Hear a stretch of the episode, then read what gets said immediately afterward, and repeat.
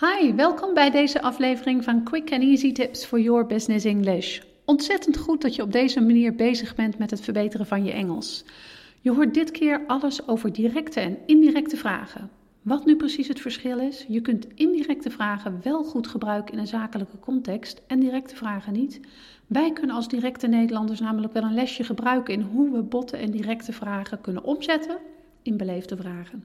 Mijn naam is Anneke Drijver van Improve Your Business English en auteur van het boek Master Your Business English: Communicate with Power in 7 Simple Steps. Ik help ondernemers en doelgerichte professionals van een middelbare school Engels af, zodat ze ook internationaal met impact en vol zelfvertrouwen in het Engels kunnen communiceren.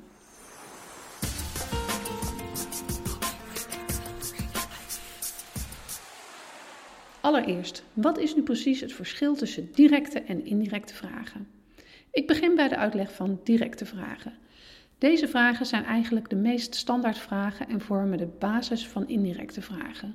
Directe vragen zijn vragen die je stelt aan mensen die je goed kent, zoals vrienden of familie. Je denkt er niet lang over na en vraagt gewoon wat je wil weten. Er zijn allerlei verschillende vormen directe vragen, maar een simpele basisvraag klinkt bijvoorbeeld zo: Where's the coffee machine? Zoals je merkt is dit een duidelijke vraag. De vraag wordt gevormd door een vraagwoord, where, een werkwoord, is en het onderwerp the coffee machine.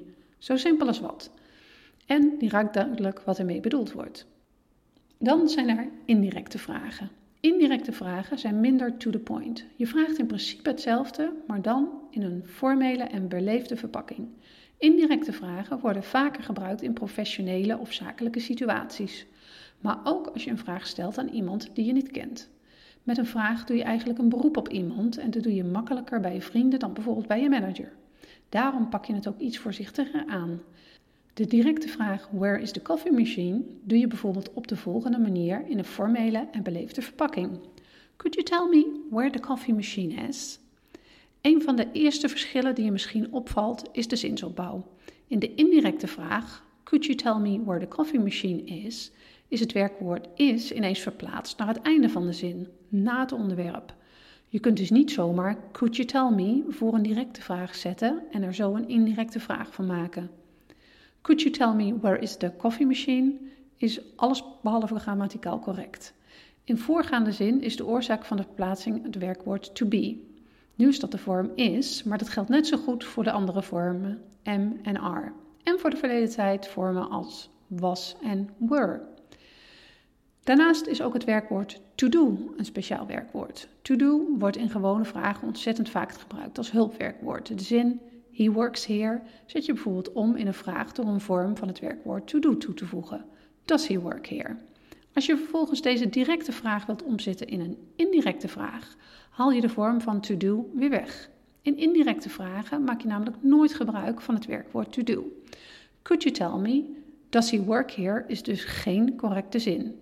Hoe maak je dan wel een correcte zin? Je kunt een goede zin maken door if te gebruiken in de zin Could you tell me if he works here?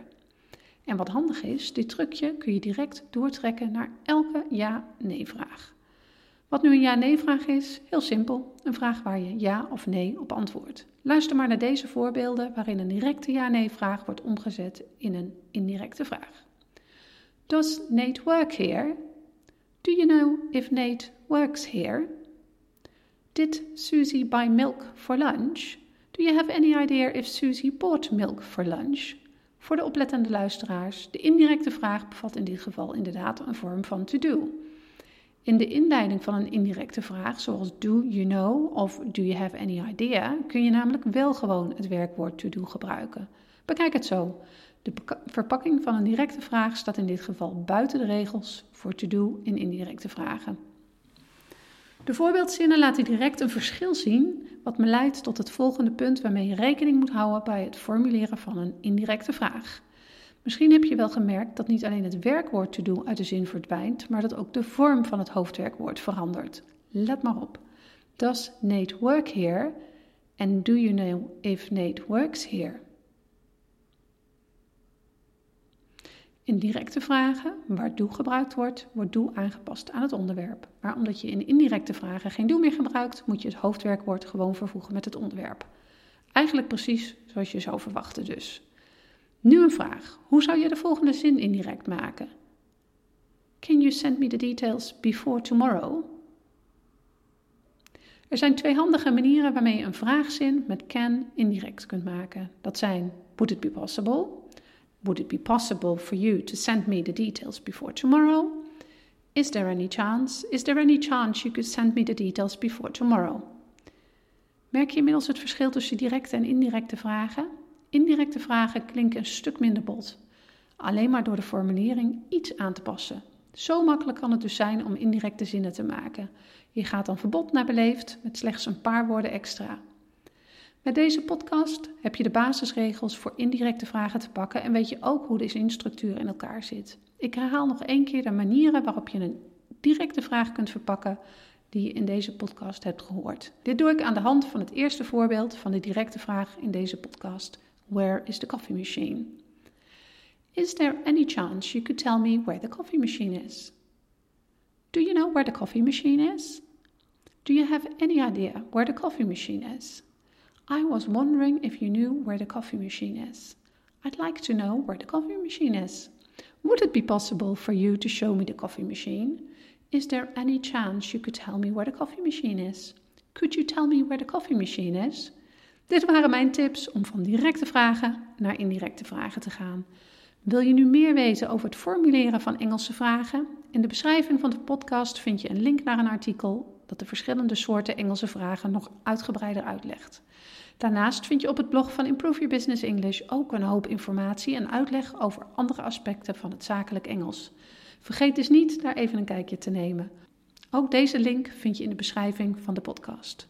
Vergeet je niet te abonneren voor meer tips over zakelijk Engels. See you next time met quick and easy tips for your business English.